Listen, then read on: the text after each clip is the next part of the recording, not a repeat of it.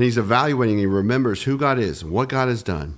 And he comes to the conclusion that even though having a baby is ridiculous, it would be even more ridiculous to believe that God would fail to keep a promise.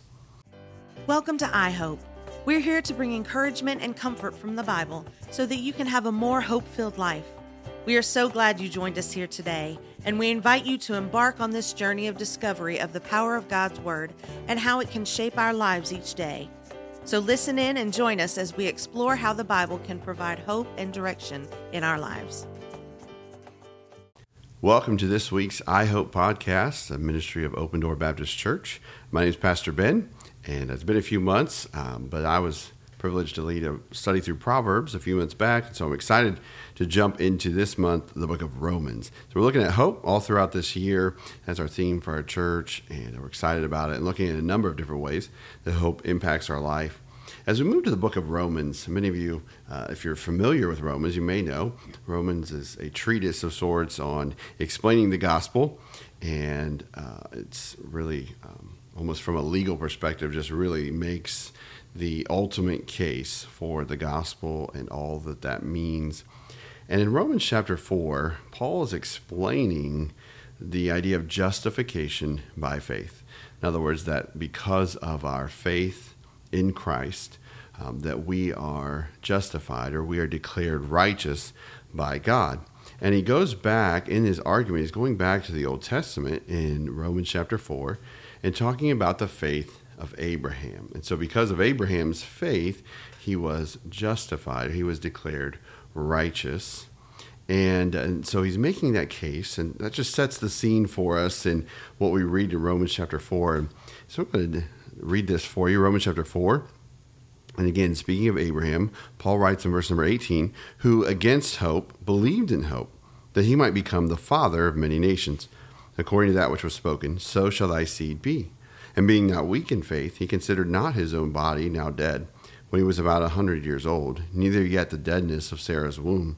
He staggered not at the promise of God through unbelief, but was strong in faith, giving glory to God, and being fully persuaded that what he had promised, he was able also to perform, and therefore it was imputed to him for righteousness. So there's a story of Abraham, and some of you may be familiar, but if you're not, um, when Abraham was 100 years old, and she was, uh, his wife Sarah was 90 years old, um, they found out that they were going to have a baby. Now, earlier in his life, Abraham had been promised that he would be the father of many nations, and yet his wife was never able uh, to bear a child. And so, coming to the end of his life, I'm sure that Abraham had many, many questions but um, an angel comes to him in, in Genesis 17 and 18 and says, This is going to happen. Uh, Sarah is going to bear a child at this age of 90. And Genesis describes Sarah, says that she was old or literally worn out, like her body was old. And, and then it says, of course, the same thing about Abraham that he was old. In fact, in, his, in we just read in verse number 19 uh, here, Paul says his own body was now dead. So he called his own body dead. He's calling Sarah's womb dead. And yet, so at this time, they hear that they're going to have a baby. And this backdrop helps us to understand the language of verse number 18. Verse 18 began with this phrase describing Abraham, who against hope believed in hope. That's an interesting phrase that I think is worth studying. What, what does this mean? Who against hope believed in hope? Well, against hope is the idea that the situation, really the best, uh, the, the fullest description of the situation that we could give it in one word is hopeless. And humanly speaking, that was absolutely the case. Trying to bear a child when you are 190 is absolutely, physically speaking, a hopeless situation. I mean, Abraham knew uh, that he could barely move. He knew that neither he nor his wife Sarah, uh, either one, could uh, could do what it takes to bear a child. And so, there's this idea, humanly speaking, this situation was hopeless. It was really the best depiction of it that we could give in a word. But it says that against hope, so in the middle of a hopeless situation, that Abraham believed in hope.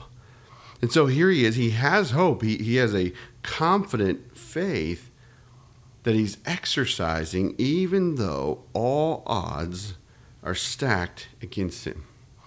And this really is an incredible truth. And it helps us understand, by the way, as well. I, want to want to mention and encourage you. And I know um, I'm sure that you've heard this throughout this year on the podcast, but this idea of having hope in a bleak time, this is not a referendum on whether or not we should be optimists or pessimists in life. That is not what this is about. Uh, this is not saying, oh, let's just think happy thoughts.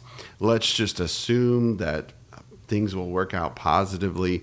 Um, that's not it at all. In fact, God, um, God, you know, it, the Bible itself, though ultimately it is an optimistic book in the sense of what God will one day do, it is absolutely optimistic. Uh, the, as the Bible describes life, it is very real for us. It doesn't gloss over problems, and it's uh, it doesn't ask us to pretend to ignore the messy and the difficult. So when we think about this idea that Abraham had hope, it's not that he just tried to think positive thoughts or that he ignored the difficulty or the reality of the situation. No, in fact, when he heard that he was going to, that he and his wife were going to have a baby, uh, we're actually told he laughed. He literally almost fell over laughing at the idea of how ludicrous this was that they would have a baby. Uh, because again, humanly speaking, it, it was absolutely ridiculous. It was hopeless. And yet, Abraham finishes his his thought process, his reflection, and ultimately his inner spiritual choice. He finishes in faith to the point where it says he believed in hope. He according to what was spoken. In other words, his hope was not thinking these positive thoughts. It was a deep inner confidence that God was going to be absolutely true to his word. He knew it. It's as if he, he believed in his heart that, that this was going to happen because he knew that God was going to be true. God was going to be faithful. Uh, in verse uh, number 19, it continues to describe it says and uh, describes Abraham. It says, and being not weak in faith, he considered not his own body now dead, whether he was about a hundred years old, neither yet the deadness of Sarah's womb, but instead he staggered not at the promise of God through unbelief, but was strong in faith, giving glory to God. Verse 21 and being fully persuaded what he had promised, he was able also to perform. He believed fully that God was able to do what he said he was going to do. You know, it's almost, uh, we, we, may have all seen um, the idea of having some scales, you know, having two sets of, of scales, and we see, oh, does the one outweigh the other, right? Uh, when we're evaluating an option, whether it's something as simple as let's make a dinner choice tonight, or whether it's something more serious, you know, what decision are we going to make with our children, or whatever it may be in life you know, we, we weigh out options, right? And we choose what we believe is the best one. And it's almost as if for uh, this this passage is giving us this picture that Abraham, when he first hears what's going to happen, there's the unbelief that comes because of the reality of life. There's just the absolute ridiculous nature of this statement, humanly speaking. There's the idea of the reality of his physical situation. And then he's weighing it out on the other hand of what he knows to be true about God. And and what God is able to do. And he's evaluating, he remembers who God is, what God has done. And he comes to the conclusion that even though having a baby is ridiculous, it would be even more ridiculous to believe that God would fail to keep a promise. And so, so, verse 21 says, he's fully persuaded that God was able to perform it, that God could do the miraculous, that God could work out the details, that he would take care of whatever was needed to bring about this change or this event so that he could move forward in faith. And we find this example in the life of Abraham. I think what a great pattern for us in our life. And the truth is, this this gives us a great picture, and it also really helps us understand when it comes to a confident hope, which is inevitably tied to the subject of faith. The strength or weakness of our faith really is not about us. It's not about a, a strength level, as if you will, of when we're lifting weights. You know, we're building muscles. You know, we get stronger. Now I have a greater capacity for strength, right? It's not like that. The truth, what we find is really the strength or weakness of our faith comes down to what is what do I believe about the object of my faith?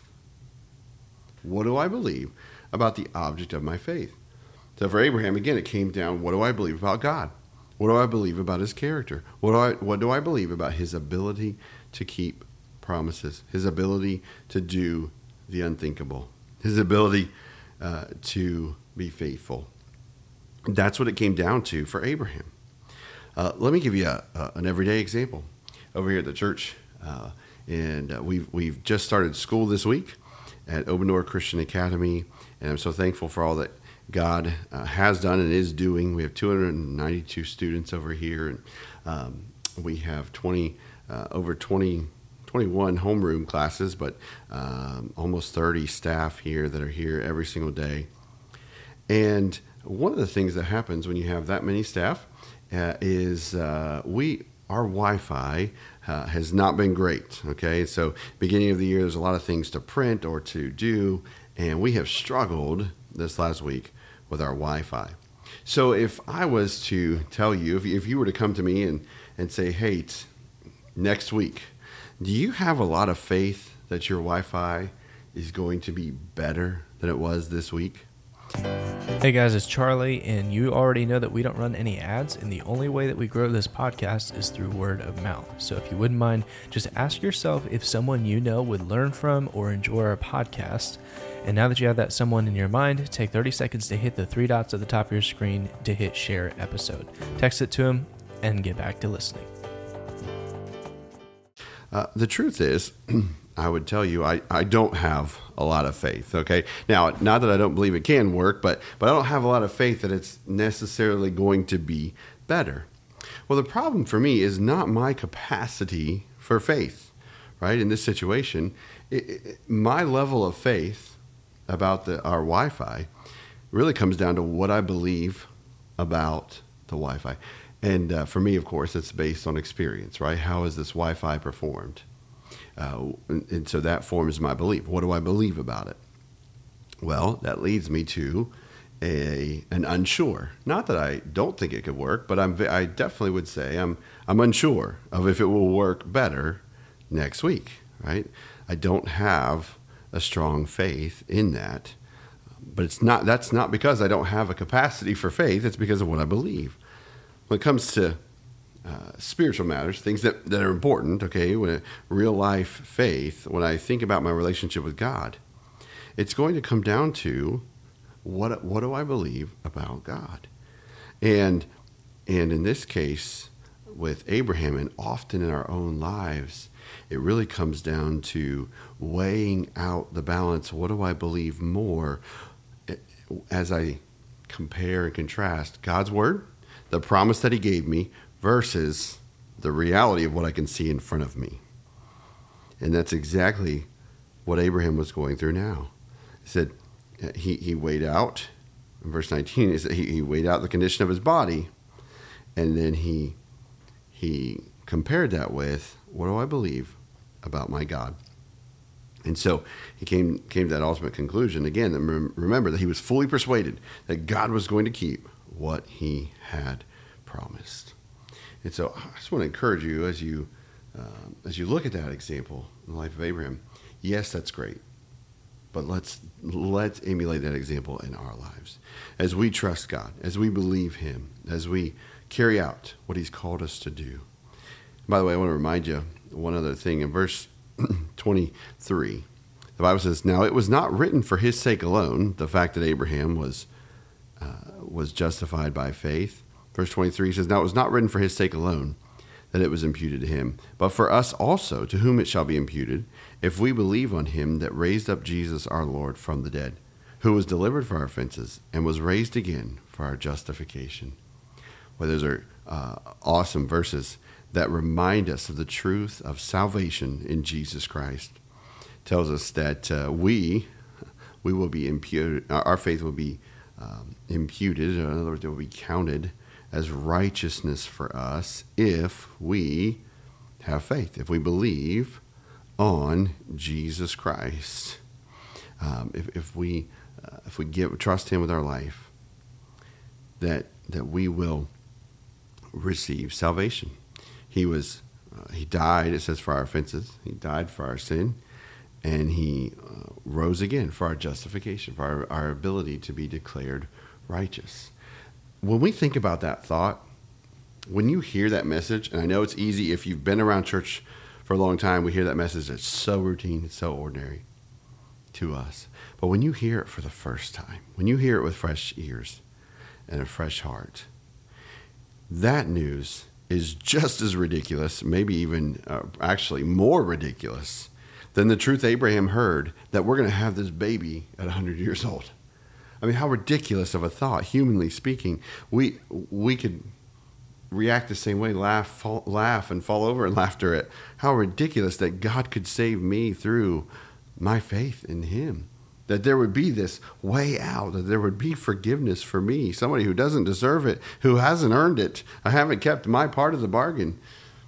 What an incredible thought. And and and, and we see here this same pattern that Abraham responded in faith because he believed who God was above the reality of life. So we think about our life, we think about the reality of we can't save ourselves. We can't be saved. We can't keep up. We can't earn it. And the truth is, it's not about us, it's about believing in who God is. And when we believe that, when we do that, then we have the ability to trust Him as our Savior. And then, after salvation, there are those opportunities in life that we're faced with that same conflict. Circumstances are in front of me and they look one way, but God's Word says something different. And I'm faced with that choice. What am I going to believe? The strength of my faith is going to come down to what do I believe about who God is? And that belief will ultimately result in hope. And it said of Abraham, we remind you, verse number 18, that against hope, he believed in hope. In a hopeless situation, he responded with hope because of what he believed about who God is. Well, it's a great truth. I hope that that's an encouragement to you as you think about uh, that response that Abraham had and, and our ability as God's people to respond in that same way to him. So I hope you'll think through that and uh, pray over that uh, as you go today. And um, I hope that the reminder uh, of God's Word is a help to you on your journey. Thank you for tuning in to this iHope podcast, and uh, we're excited to be back with you again soon. Thanks for taking time to listen. If you've been encouraged by iHope, why not share it with a friend or leave us a review? Until next week, God bless.